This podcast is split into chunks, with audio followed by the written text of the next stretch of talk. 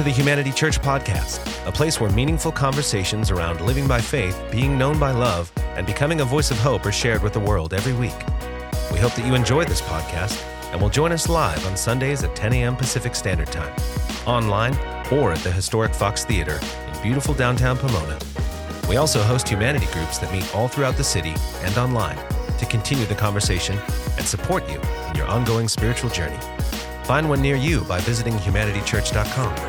If you would like to financially support this podcast or the ongoing work at Humanity Church, you can text any donation amount to 84321 and give directly from your phone. Now, here's this week's podcast. It's been a great morning so far. Wow, just such a great morning. And so everyone, those of you at home and those of you here, you make this moment. It turns out we make every moment. So no show of hands, but how many of you came in here with frustration? You can continue that moment. I give you permission. You don't need my permission. Or how many of us are distracted? I'm finding distraction all the time. And it's interesting. I'm not on a lot of social media. Am I on any? Anybody? Do I have any followers in here? I don't think I do. Yet I'm completely distracted by my phone. You ever been in an important meeting and somebody sends you something with the last little tag, LOL, and my impulse is just, I gotta look at that, even though this is important what's happening here. Some of us are angry, and you can make it that moment also. I find myself, and I'm curious, how many of you find yourself in conversations where contempt and bitterness is kind of soaking in these conversations that I'm having in my head, by the way, because I'm a dignified person. I'm not having them out loud with the people, with the subject matters, right? It's because that's risky. But I'm also finding myself in conversations where there's appreciation and joy, right? I appreciate so many people in my life and so many situations that God has brought to me. How many of you find yourself in those conversations also? And how about this one? There's someone that you don't hold in great esteem, and wow, they did this thing that hurt you or is awful or whatever it is that we make up about it, but then it shifts to, oh, this person is self-centered. This person not only did a careless thing, this person doesn't care. And then real contempt starts to build up. Anybody relate to that? No. Thank you. But then it happens over time, and we start gathering evidence for the thing. And then you recognize that every time I think about this person, it's in contempt. Every time. Now, there are other conversations where every time I think about that person, it's actually affection and it's joyful. And I think about, holy cow, what a brilliant, loving, caring person that is. And then every now and then one thing sneaks in. It's wow, that was a pretty jacked up thing that they did. However, they're not a jacked up person. They're caring and loving and all the thing. That's mostly what they are. And you know what? Most of the time, what do I do with it? What do you do with that? You let it go. It's a one-off. You know what? That's not who they are. It's a thing. They ate too much the night before, and they had indigestion, and they said that careless little thing, but who they are is this.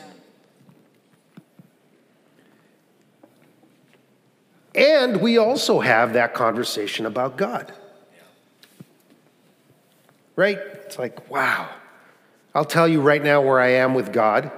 It's really, He is caring, loving, challenging. God's challenging me in ways that I know are for my good. I mean, I could tell you later, yesterday was a challenge. Like, God threw stuff at me. And at the end of the day, thank you. A lot of learning, right? I have very few contemptuous moments with God because, you know, He's not out to get me. Right now is where I'm at with God. There. Catch me after the pizza. Some of us, though, here are in I can't believe God would allow this to happen. I don't understand how He's letting this happen to my family member. Oh, yeah, and he did this one good thing today. And then tomorrow, it's like, no, God is a God who hurts people. And there are people He cares about and people He doesn't care about. And then we look through Scripture or our experience and we can see, oh, yeah, He has blessed that family.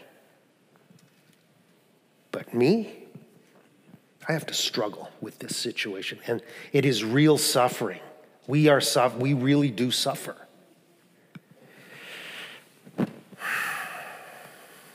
God with us. Joy to the world. Have a good day. There's a book, which I'm rereading, and I'm glad I'm rereading it. Mistakes Were Made, But Not By Me, by Carol Tavris and Elliot Abrissom. It's a great book. And they have found where relational breakdown happens. And it's a ratio. And I'm a math guy, so if you give me a problem and I can apply a ratio to it, that's good, right? And the ratio is if you can keep the contemptuous thoughts to the joyous, loving thoughts in a ratio of 5 to 1 or better, one contemptuous thought for 5 joyous thoughts, you're in a good relationship, one that will flourish, which makes sense. How many of you are in a relationship with at least one other person in your life, right?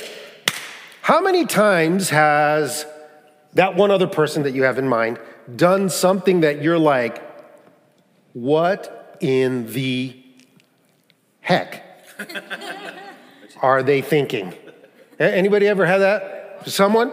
Yeah. Anybody have it this morning? Not so far. Not so far. That's good. Good morning. Right? Yes. What the heck? Really? But then there's all the other things, like the relationships I have with some people. It's like, yeah, but that's a one-off. You dismiss it. And if it's big enough, I had one yesterday with someone that it was big enough. It was big enough to talk about it. And we talked about it. It was cool, because I was really like, what the heck, Siri? It was more than that. It was like, I need to talk about this, right? And we talked about it, and it was great, because you know what? My ratio with this person is not 5 to 1. It's probably 1 in 100. Like this morning's so cool. My wife, who's awesome, I put my shirt on backwards. And she said, hey, you got your shirt on backwards, to which I said, awesome, thank you, right? Because I don't want to walk in here with an inside-out shirt. That's not cool. And the way I received it was, she's looking out for me, man, because that girl's always looking out for me. I could have also said, what does she think, I'm stupid? Every time she points out every little thing, right? I could have done that, but my ratio is good. I'm in a good place. And I've been practicing this ratio, right? Because I am recognizing that actually I have a part to play in this moment. I don't want to be a guy who's given to anger. So when I get angry, now, how many of you know I probably get angry? Yeah, I get angry, right? So in that moment, I go to, no, hold on. What is this person in my life? Boom, boom, boom, boom, boom, 6. Because I always go above and beyond, so I want to make sure I list 6 things to the one thing. Because I want to do better. I'm competitive that way. And honestly, that is shaping my life in pretty powerful ways. I mean, we've been in a discussion of joy, so those of you who are given to formulas, though I'm not given to principles, just we could have a whole different conversation. But if you're given to a practice, right now we're in this season where we're counting it. Now, I'm not at counting it all as joy yet, but I'm getting down the list, 7, 8, 9, 10, counting it as joy. So what's the relevance of this to the joy to the world? And I'm telling you, this is where I think what has been downloaded to us in Scripture is relevant, always to me, relevant to what's going on. Because how many show of hands or whoop whoops relate to this first 5 minutes of my talk? Right? Is it every day? Yeah, it's every day, right? It's every day. So you're in an everyday interaction where there is an ability to practice joy or contempt. And the question is, which one is winning? All right, cool.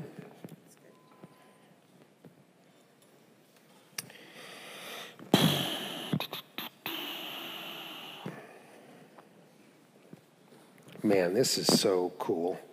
Technology is amazing. Gosh, I mean, I have the Bible right here. It's so good. So there's a man in Luke chapter 2, there's a man, Simeon. And I'm going to read the story. I'm going to go through it rather quickly. Now, there was a man in Jerusalem whose name was Simeon, and this man was righteous and devout, waiting for the consolation of Israel, and the Holy Spirit was upon him. And it had been revealed to him by the Holy Spirit that he would not see death before he had seen the Lord's Christ. And he came in the Spirit into the temple, and when the parents brought in the child Jesus to do for him according to the customs of the law, he took him up in his arms and blessed God and said, "Lord, now you are letting your servant depart in peace, according to your word. For my eyes have seen your salvation, that you have prepared in the presence of all people, a light for revelation to the Gentiles and for the glory to your people Israel."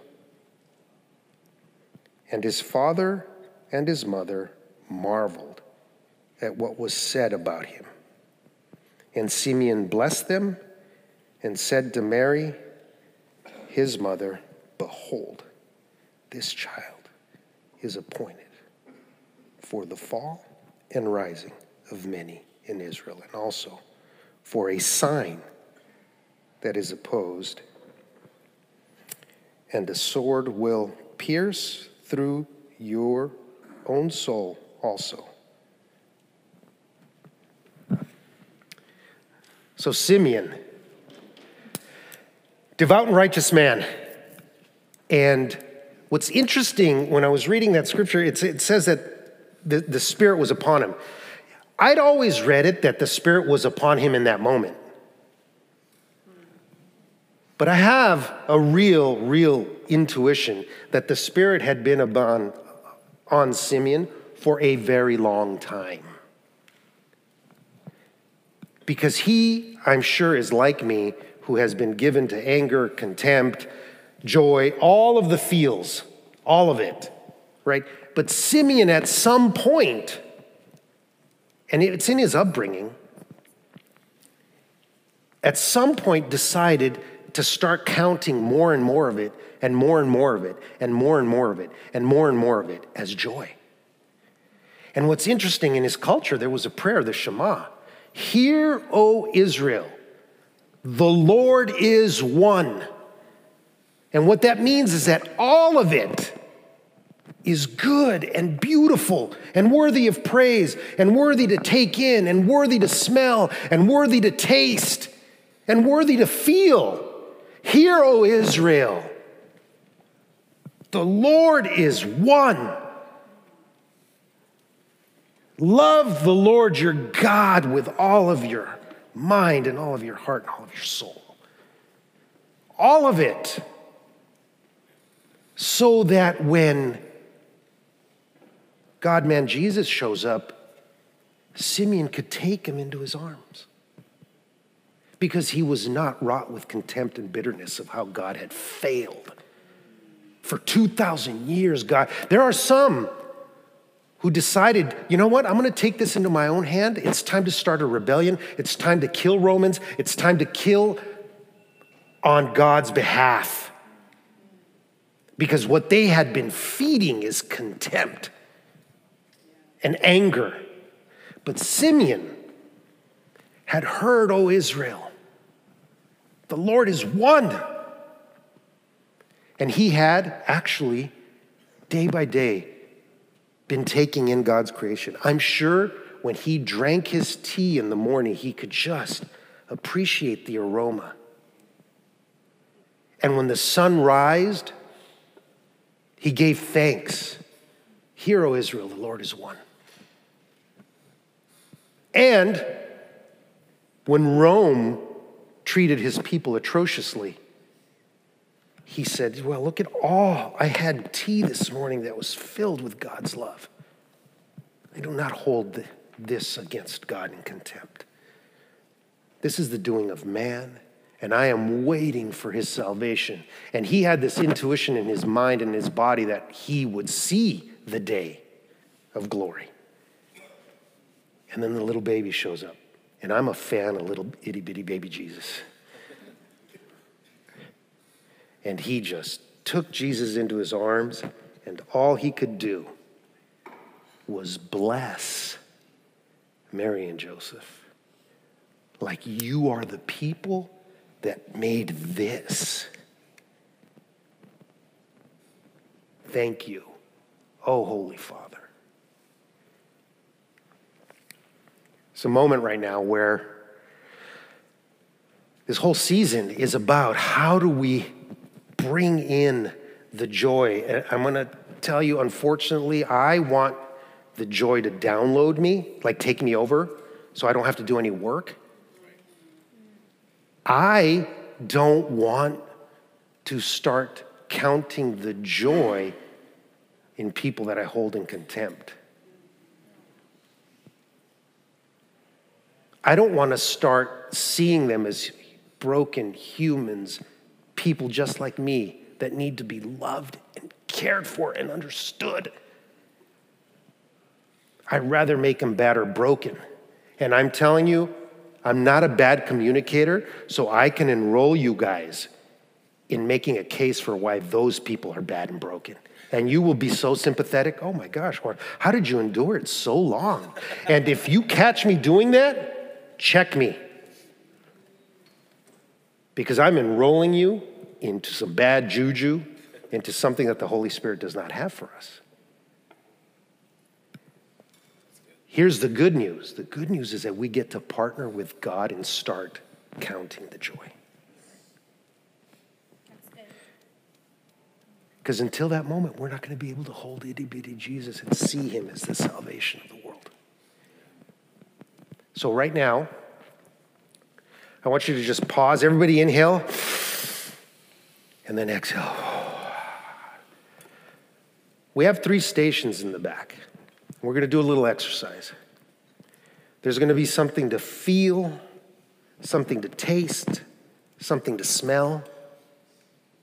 And I want you to guys, if you get an opportunity, go to all the stations. We have about 10 minutes. I'll look at my clock and I'll let you know. And I want you to sit with it and just breathe in, and whatever joyous memory comes up, sit with it for a moment and thank the Creator God that exists in the world for you.